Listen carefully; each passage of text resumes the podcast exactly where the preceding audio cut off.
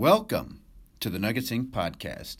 I'm your host, Matt Schubert, going to be joined again by Mike Singer to talk about the first week of quote unquote training camp. Facundo Campazzo, can he get it done? Will Barton, is he going to be in the starting lineup? And just what are the Nuggets going to do with the two through four positions that are apparently up for grabs? And lastly, where do the Nuggets stand in the Western Conference pecking order? We're going to get to that and more next.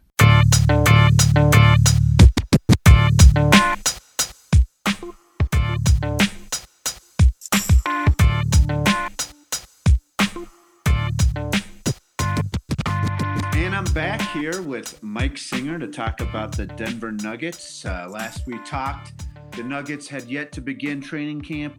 Now we're a week in. All the players are in town.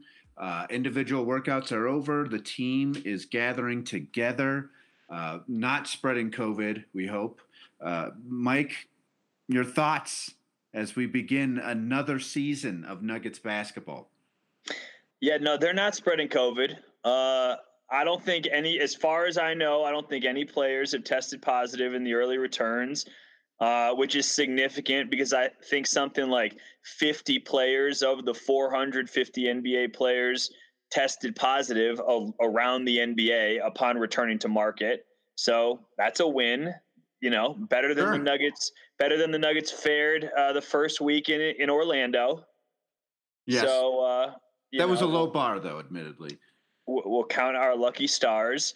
Um, We've talked to everybody on the Nuggets except for Bol Bol, uh, who I'm excited to talk to uh, coming up shortly. And uh, not that I expect him to say anything particularly insightful. Um, I asked Michael Malone two days ago what Bol's role would be, and he essentially said it's going to be contingent on what he does in practice. And Malone gave just, I thought was a really interesting answer when he was deciphering what how, he views certain players. And, and and are they a three? Are they a four? Are they a five? And malone said that he categorizes players based off of who they can guard defensively.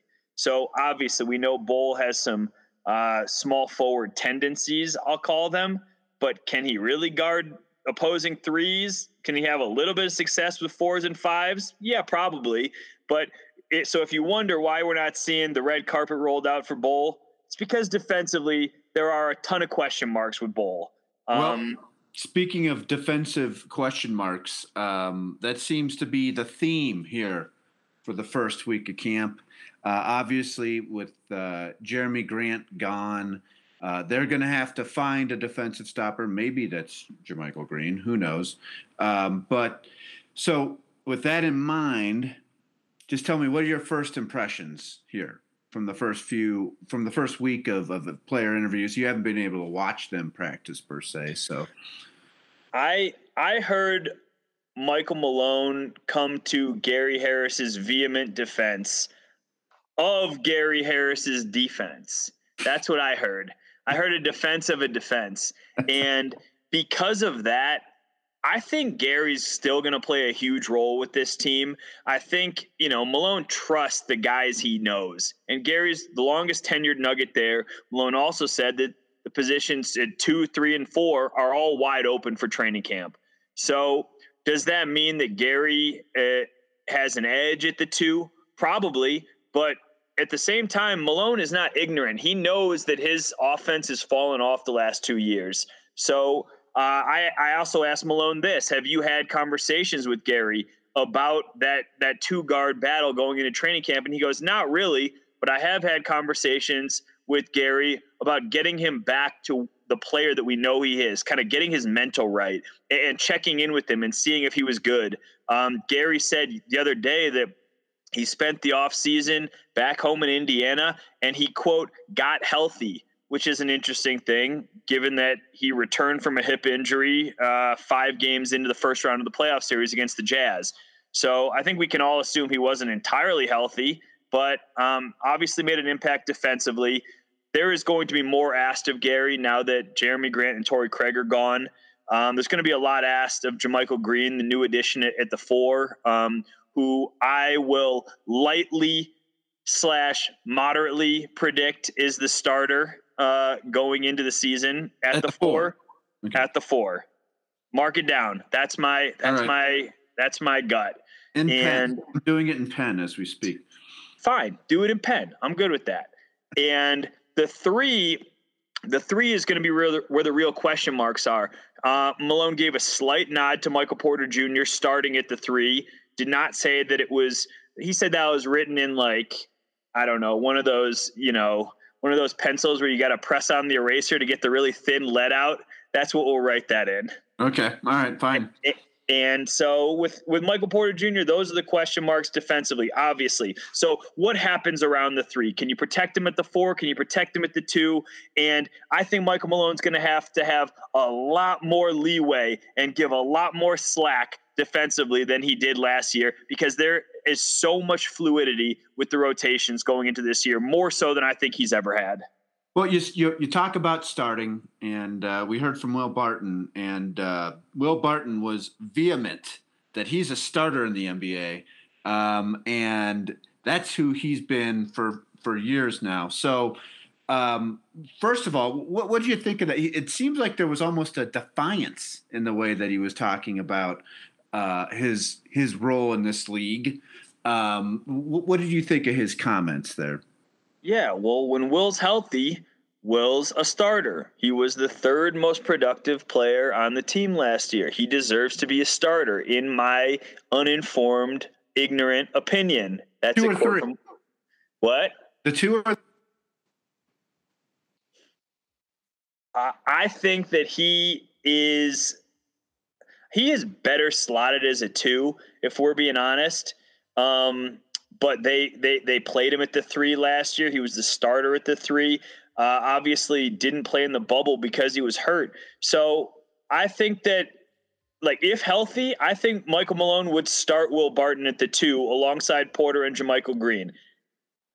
We have zero inclination or idea of Will Barton's health. He did not participate in the first two days of the live portion of practices. Now, there have been videos and clips that have come out showing him dunking, which is uh, significant. I know it doesn't seem significant, but Will Barton was not dunking when he was in Orlando for the first few weeks. He was not. Like Monte Morris said it. He goes, he's back to dunking right now, which we can infer he was not doing that. He was, I mean, like we reported, he was in a lot of pain. So to think that he was going to go from just several months ago, being having to leave the bubble, needing to rehab, to being a productive starter on a on a home court a top four team uh, in the West is kind of a long shot. So you're right. A lot hinges on his health, and uh, I, we're going to try to get a read on it come the preseason games. But if he's not participating in the live portion of practices, I don't know how much run he's going to get in the preseason games. Therefore, it's going to be very difficult to slot him in as a starter at the two or the three, given that the season opens in, wait for it, two weeks. That that's uh that's not long, is it? That that doesn't feel like a lot of days for him to get back into playing shape, does it? No, so, it does. So if he's if he's starting at the two uh, with MPJ at the three eventually, right? Like this, this is the eventual. Who's finishing the games? Well, I mean, it's funny because we haven't even talked about Monte Morris, but like there are few players who Michael Malone trusts more than Monte Morris at the end of games, to start games, to do whatever, to finish quarters. Um, I'm not going to be shocked if we see games where Monte and Jamal Murray are the backcourt uh, closing. I'm really not. Monte is that steady, uh, at least on offense. Obviously, he's a little bit slight and and you lose a little bit defensively, but he's a smart player. Um, I cannot see a closing lineup of Monte Morris and your boy Facundo Campazzo. I think that's a giant reach. Um, He's my boy now. well, you yeah you you you relished rolling the Campazzo off, uh, you know, his name. So I was like, all right, he, he's your guy. He, he's you know he's a traffic driver. We like him.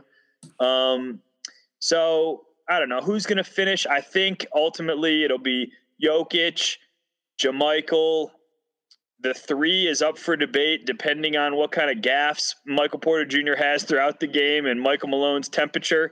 And I think Gary Harris is still, you know, a very reliable defensive two guard, uh, and then probably Jamal. So uh, everything hinges on the two and the three. And I know we talked about this a little bit off air, but I think that we may see a bigger role than anyone anticipated for RJ Hampton.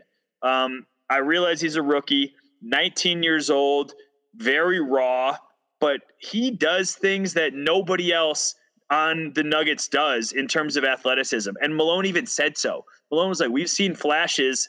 Um, of what he can do and his aggressiveness to the rim. And Michael Malone talked about one area that they absolutely want to emphasize is getting to the rim, getting to the foul line, uh, and, and, getting those easier attempts and, and not settling for those mid range um, jumpers or floaters that uh, some of the guys fell in love with last year. And RJ Hampton plays at a breakneck pace. When he gets out in transition, the dude goes. He goes downhill faster than anyone else on the team. Um, I think I forget exactly what he said. He said something to the effect of he's one of the fastest players in the NBA already.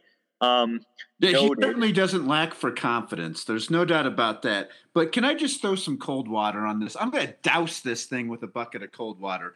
Mo- oh, Michael boy. Malone, I'm going to believe Michael Malone trusts and plays a rookie for extended minutes when I see it. When that actually occurs in my lifetime, we can believe in it.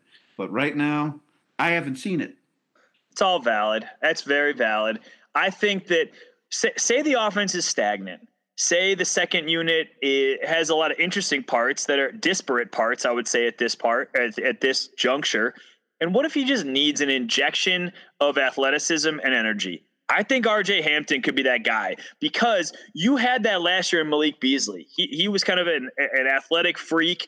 Uh, you know, get up and down the court, I don't. I, he, he was a better three point shooter than Hampton is at this point. Um, I realize this is hurting my argument because Malik Beasley didn't get off the bench, but but last year roles were a lot more defined than they are this year. I think probably the top six players, top seven players have defined roles, and then there's going to be a lot of fluidity, and a lot of that's going to be determined um, by who shows out in training camp, who makes quick leaps, and, and, frankly, who's available. Like we haven't talked about the availability portion of this. Like whichever team manages to stay healthy and keep COVID out of its locker room, it, it, it, among the West contenders, probably buys themselves two or three games and therefore one or two seeds in the playoffs. Like I was asked this recently. So someone asked me, "Do you think the Nuggets are going to repeat as a top 2 seed?" And I said, if I would feel a lot more comfortable that they would repeat as a top two seed if it was an 82 game season.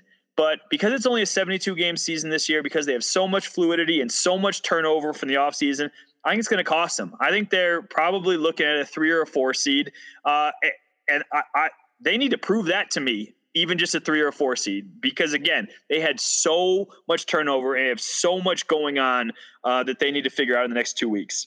So, uh, switching gears here, uh, had some news come across on Monday night. Uh, Monte Morris and the Nuggets have agreed to an extension. Uh, three years, is it 24 million? 27. Don't 27. shortchange my guy. Sorry, sorry. 27 million. That extra three means something. Um, so that was a, a question mark heading into camp. What was what was going to happen with Morris? Now they've locked him up for for three more years. Um, what does this say, you think, about the Nuggets' thoughts on Morris and where they are with him? Uh, is he still a trade chip, or is this an, a commitment to having him as a part of their core long term? I mean, I think it's a great deal for both sides. Um, Nine million was right where I expected it to be. I think Morris's camp probably was looking, thinking on the high end of that, maybe maybe double digits annually. Um, and I think the Nuggets uh, initially wanted valued him a little bit lower than that. But I but but that's not to say that the Nuggets don't see immense value in Monte Morris off the court. On the court, we know he is integral to what they do. off the court, like you keep hearing, we they have seven new guys they've brought in, and guys just keep mentioning offhand that Monte has reached out to them, that he has called them to kind of, you know, ingratiate them to Denver, get, show them the ropes, so to speak, uh, and whatever that means in this Zoom world. Um, and Monte is like I, I don't know a, a, better representative of a glue guy on the Nuggets than Monte. Everybody from the teammates to the coaching staff to the front office loves him.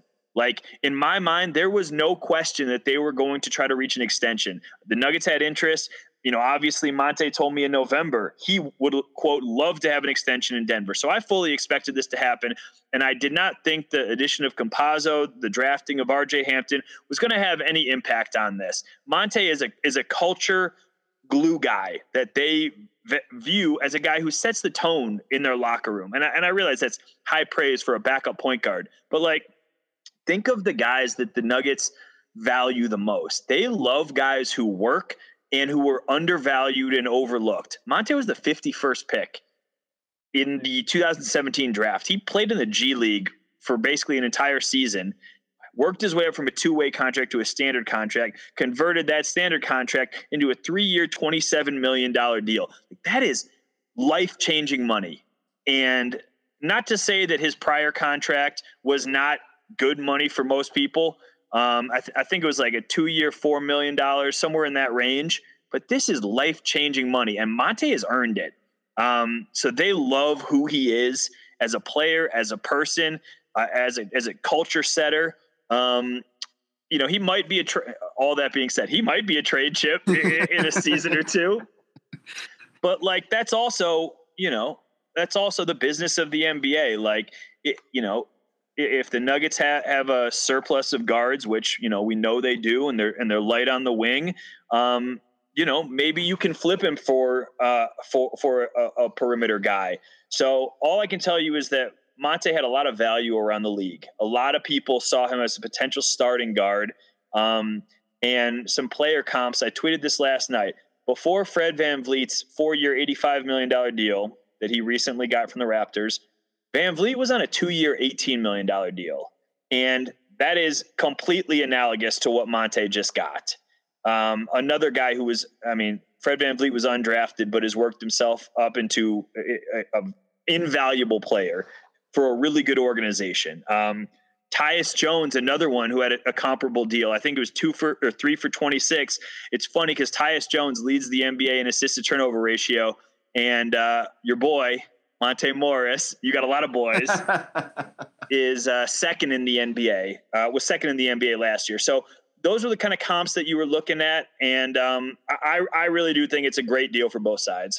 Yeah. So if if he's now committed for another three years, and you're bringing in Facundo, um, it just makes me wonder.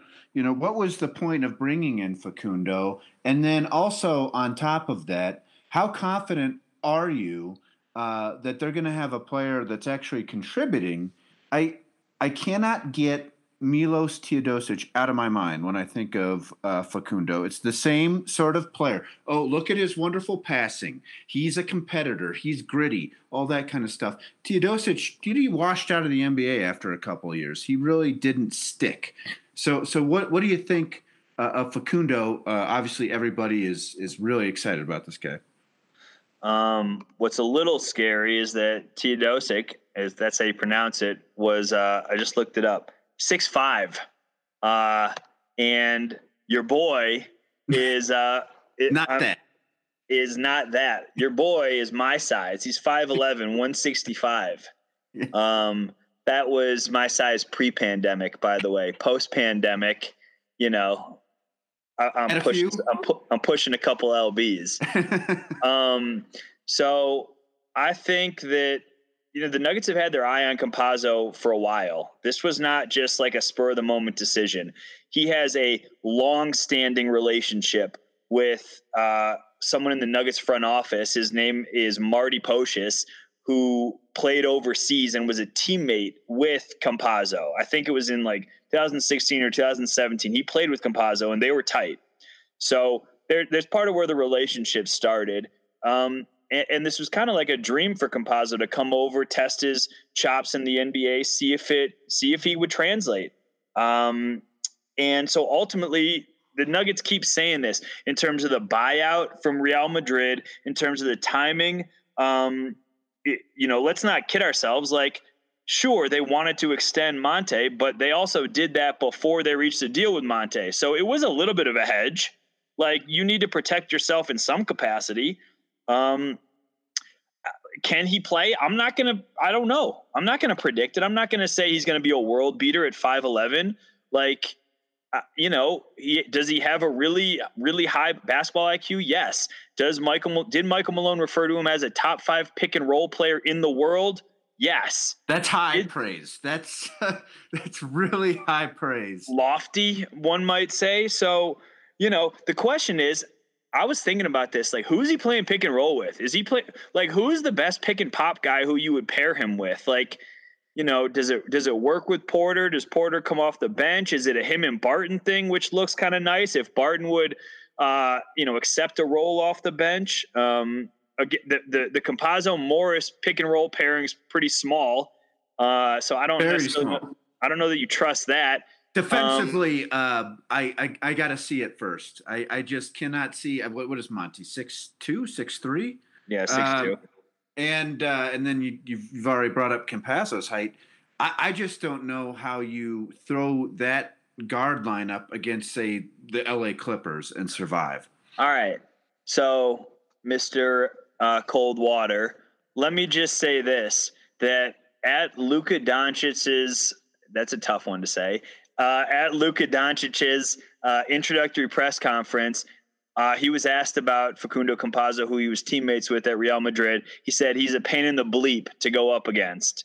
I don't know what our policy is on the bleep word, but whatever. Can't say it. That's our policy. Okay. Uh, pain in the bleep. I asked uh, Vlatko Cancar, um, you know, what it was like yesterday. I asked him this. What was it like playing against Facundo Campazzo? He verbatim said the exact same thing as Luka Doncic. So those are two bigger players. Um, I'm not saying that that taking their word for gospel and saying, well, I, am going to put him on uh, Paul George and uh, keep him moving. You know, I'm not going to do that. But like, if he can be an irritant, if he can be disruptive and a pest, then he is going to endear himself to Michael Malone. And really, it does not matter what my opinion or your opinion is. And Michael Malone has already raved about him on both ends of the court. So if he has Michael Malone's ear, I think he's going to get a shot. And we'll, then we'll evaluate him with real tangible games to assess. But until then, like all we can do is fire off 511 jokes and, uh, you know, just shrug our shoulders and say we hope it works. Well, I just say this I'm excited. I, I would like to. I want to see him play. I want to see how it translates. Love a good, sweet passing euro, uh, but um, I, I, think people might be going a little too buck wild over these YouTube videos. Um, it's uh, it's not the same game. Matt, it's 2020. Give people something. like let them enjoy the highlight. Like, no need to wring out your wet blanket on people's YouTube highlights. Sorry, sorry. I just there's been. I just feel like I, I just want to turn down the temperature just a little bit, just a tad. I'm excited to just let's chill just a little bit on this. I, eh, eh, how many times I've seen the tweet, "Hey, Nikola Jokic." and Facundo on the same team. Oh my gosh, this is going to be incredible. Okay, maybe but I got to see it. I, I am here for the hype train. I'll play devil's advocate. Give me the hype train. Give me the basketball chemistry. Give me the let them speak the basketball language. That's what I want to hear. That's oh, what yeah, I no. They will make sweet basketball love, and I am I cannot wait to see it. But I just like I said, just want to tamp it down just a little bit. So, all, all right. right, let's we're moving off of Facundo. Uh, certainly, everybody loves talking about him. Uh, and I'm going to take it around the league here. Um, have a few different developments. Um, one, uh, the ship be sinking in Houston. Um, Great quote. Yes, yes. Uh, from Denver's own uh, Michael Ray Richardson, FYI. Um, yes. And uh, James Harden still hasn't showed up to practice. Now it's uh, Tuesday uh, 12:48 p.m. Perhaps that's changed uh, since, but uh, last I checked, MIA in Houston, um, and they just traded Russell Westbrook for a guy who hasn't played a game in like a year and a half, um, John Wall. And on top of that, the Lakers have now locked in uh, their star duo uh, for three seasons, counting this one. Um, so let's go to Houston first. What's going on there? And is there anything the Nuggets can do to pick at the bones of the corpse that is the Houston Rockets? Ooh, that's imagery. Um, yeah, uh, it is sinking, and and and you know, I was texting with uh, with with some NBA people today, and I'm kind of just pinging them with ideas, and the response I got was nobody seems to know what the Rockets are doing. So I don't think you can picket the corpse until a decision has been made on James Harden's future in Houston. As of like 15 minutes ago, he had reported to Houston uh, and had tested uh, per the NBA protocols. Cool. Uh, always a good thing when your franchise superstar reports a late. day or two late. Um, so you know, imagine like imagine you're a first time head coach, Stephen Silas, and this is the bleep storm that is awaiting you uh, your first month on the job. Like I got, I feel a little bit bad for him. Yeah, it's um, tough to walk into for sure. Right. So if they make a decision on James Harden and he gets traded, uh, potentially for a treasure trove of uh, first round picks, which by the way imagine getting anything less than what the New Orleans Pelicans got for Jrue Holiday because we've already set the precedent for ridiculous hauls this offseason. Well, certainly, just, and and the Brow, he what was that like five or six picks for the Brow last year? I I get lost in picks. The picks are dizzying. Yes. Um, but yes, a ridiculous amount of picks. Um, there's a guy on the Houston Rockets that I think would fit unbelievably well in Denver. And I don't think that I don't know any information if they have circled his name, if they have made any calls. I have no idea. But I promise you that the Houston Rockets are going to have a long line of suitors for PJ Tucker. He is the type of guy, he, he has 8 million left on an expiring deal this year, would probably command a first round pick. Um, once the Rockets pick a lane, I would be surprised if the Nuggets didn't inquire because he fits exactly what they lost in Jerami Grant. He adds the toughness, he adds the IQ, the three point corner shooting, like has experience. There's a lot to like about PJ Tucker, and he would fill a big gap. And the Nuggets have some uh, some contracts to work with. If you're if you're looking at Will Barton, if you're looking at Gary Harris, um, those don't match perfectly. Houston would have to throw something else in, but I'm just you, you, you kind of canvas the league and you look at which teams are rebuilding. Look at what the Nuggets did when they picked from the corpse, supposed corpse of Oklahoma City and got Jerami Grant when they were supposedly rebuilding only to get the fifth seed last year. Like this is a thing NBA teams do. They assess where other teams are at. So while no decisions have probably been made in Houston yet, I would be surprised if we didn't ultimately get to that day.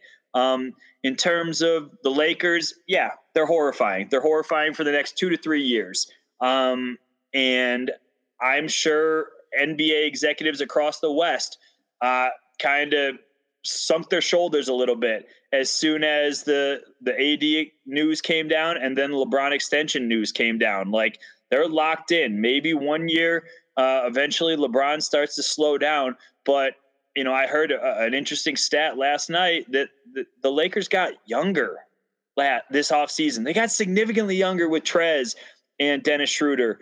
Um, I know Marc Gasol's there and he's not young, but like they added good pieces. Wes Matthews is a good piece. Like they're they restocked and retooled and got better. While it, it's tough to say the you can't say the Nuggets got better. They did not get better, no, and the Clippers.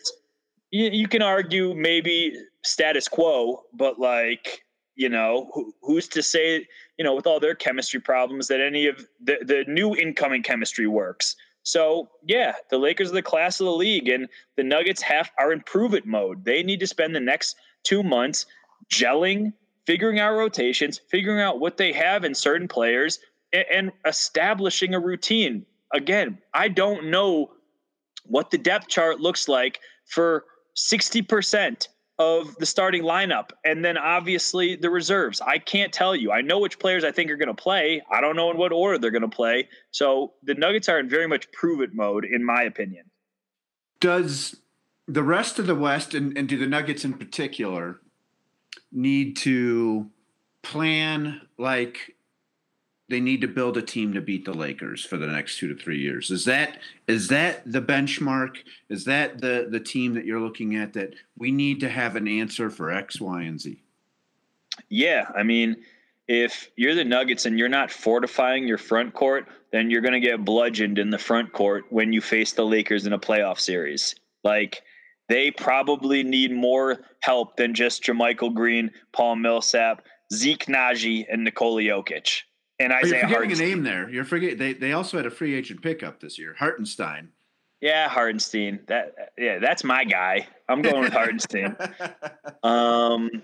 So and and I think I mentioned this before, but Hartenstein like there could be value there as a backup as a backup center eh, who does similar things to Mason Plumlee at a significantly cheaper cheaper price. But um, they're going to need to fortify the three, the four, the five if they want to have a chance against the Lakers. That's why, again, you look at PJ Tucker, he can guard some of those guys, and you like that toughness, that physicality. So, um, if, if they were to play a, a, playoff series in a week, it would probably be over in five games again, um, despite uh, the significant departure of Dwight Howard to Philadelphia.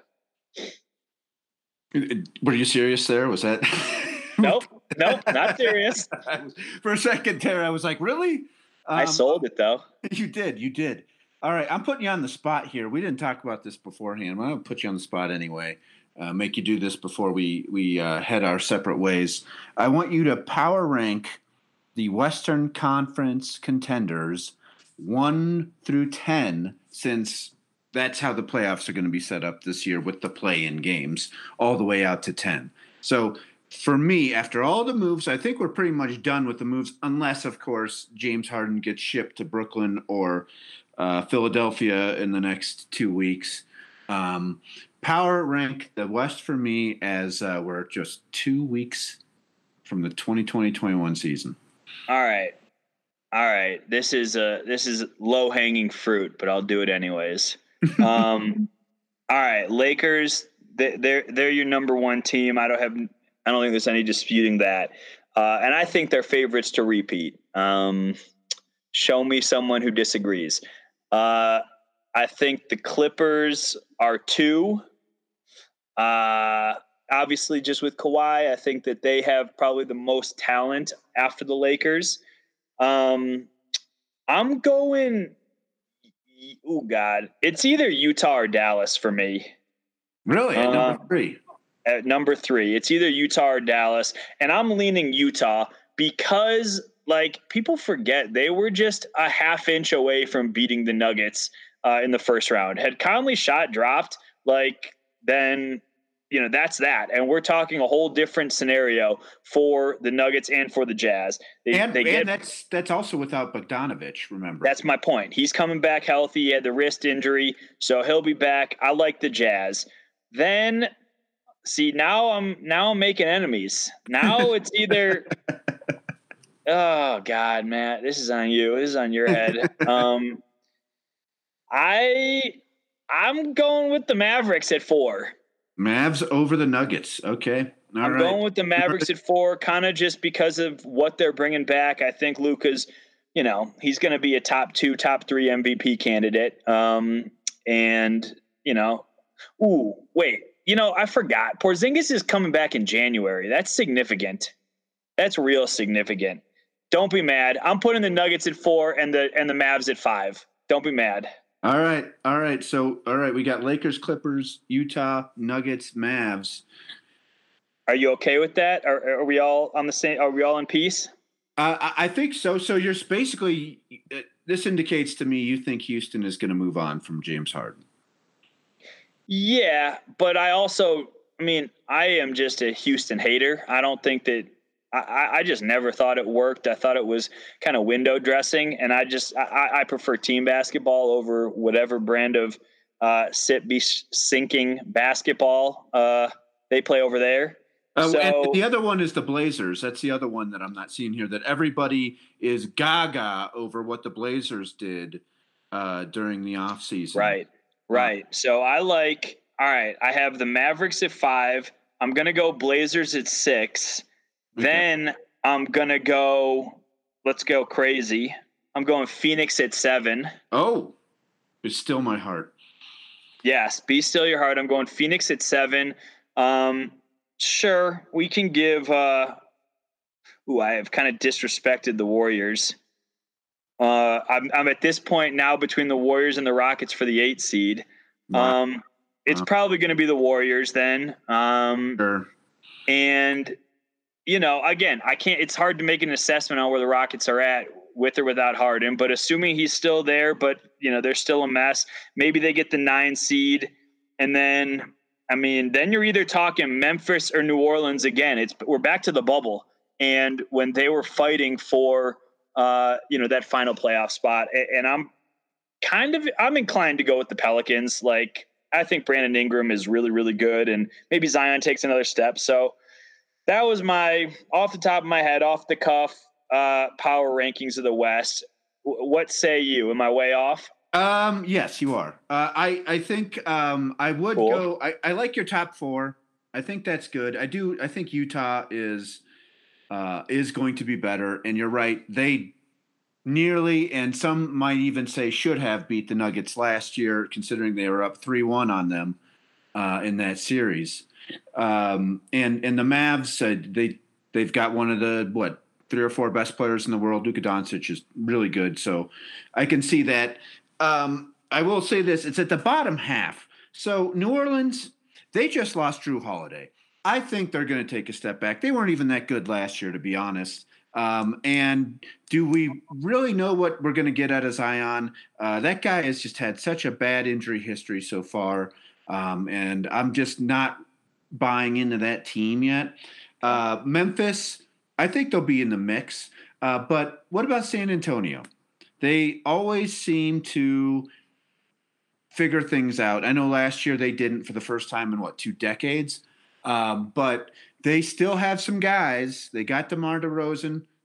Take him or leave him. I know some people. Isn't he going to be him. traded? Like DeMar could very well be traded. So could LaMarcus Aldridge. Like those are, you know, guys who are obviously past their primes and guys who you try to recoup some value for if you are the San Antonio Spurs. So, I, I mean, that being said, I love um, Derrick White and I'm blanking on his name, um, Lonnie Walker. And, and I think Lonnie Walker has a ton of potential. So, you know, I, I like them. I, you know, you, you asked for my spur of the moment maybe they can wiggle their way into fighting for the new uh, play-in seeds, and I'm sure that they'll be in the mix just because they're always competitive. Um, but you know, I, I, don't think I made any damning, glaring omissions no, there. No, I, I, would have put the Warriors higher too, just because Steph Curry, I think, is going to go atomic this year, uh, and and I. I realize they don't have Klay Thompson, and that's a that's a big loss. But you can build a functional, uh, good perhaps even great offense just around the fact that there has to be a guy following Steph Curry wherever he goes, and he can kill you from 40 feet. So the, I, I kind of feel like they're going to be in that top six mix, uh, probably ahead of the Suns. As much as I hate to say it, uh, I, I, grew up a Suns fan. I have a KJ poster in my den, um, so that tells you how I feel about the Suns. But I don't know. We'll see. Uh, we're only two weeks out, and um, there's there's been more movement than I would have thought uh, this offseason. Uh, I know it's around the edges, but uh, the, the, significant for the Nuggets losing Jerami Grant, and uh, and then also the Blazers uh, adding everything that they did, and then what happened with the Lakers and the Clippers. Uh, I did not see the Lakers going younger um, in, in, that direction so so easily um, to the frustration of many of us. So, all right. Uh, I, I, don't know. Did we hit everything you wanted to talk about, Mike? Um, trying to think. I I just think it's going to be fascinating for Malone to have to dance a little bit uh, because with the two guard battle, he may have to navigate some dicey waters with Gary Harris. With the four, uh, Paul Millsap very publicly said he's in no battle with JaMychal Green. JaMychal Green very publicly said he would happily come off the bench. I think it's interesting that both of those veterans are offering that narrative, whereas we're hearing uh, quite different narratives from the two and the three uh, in regards to Barton and Porter. Gary Harris did not say much, as per usual. Um, and so I, I just think there's going to be some interesting questions. And, you know, Zoom makes it hard. Like we do our best as as reporters to try to gain insight and, and ask probing questions, but to be honest with you, it is harder when you are not in person and you can't actually level with people. So I promise you we're asking. I promise you we're trying to dig and discern a, a real depth chart. Um, and and here's the unsettling part. I don't think the preseason is going to offer any clarity at all because I think that they're going to rest guys and uh, out of concern for a big picture approach. So we may only really get a real blueprint of Malone's rotations and depth charts come December 23rd uh, when they host the Sacramento Kings at Ball Arena. We didn't plug Ball Arena. We're plugging it now. Um, so uh, shout out to the shout out to the balls. Uh, and uh, I think we'll uh, that might be a good note to end on. All right, Mike. Well, uh, thanks for joining me again. Uh, we'll be back here. Uh, who knows? Next week, I guess we've got one preseason game between now and then, uh, where apparently we will get no information. We'll see. Um, so uh, until then, Mike, good talk to you. You too. You too. Thanks for uh, thanks for setting it up, and uh, we'll talk soon. All right. See you later, everybody.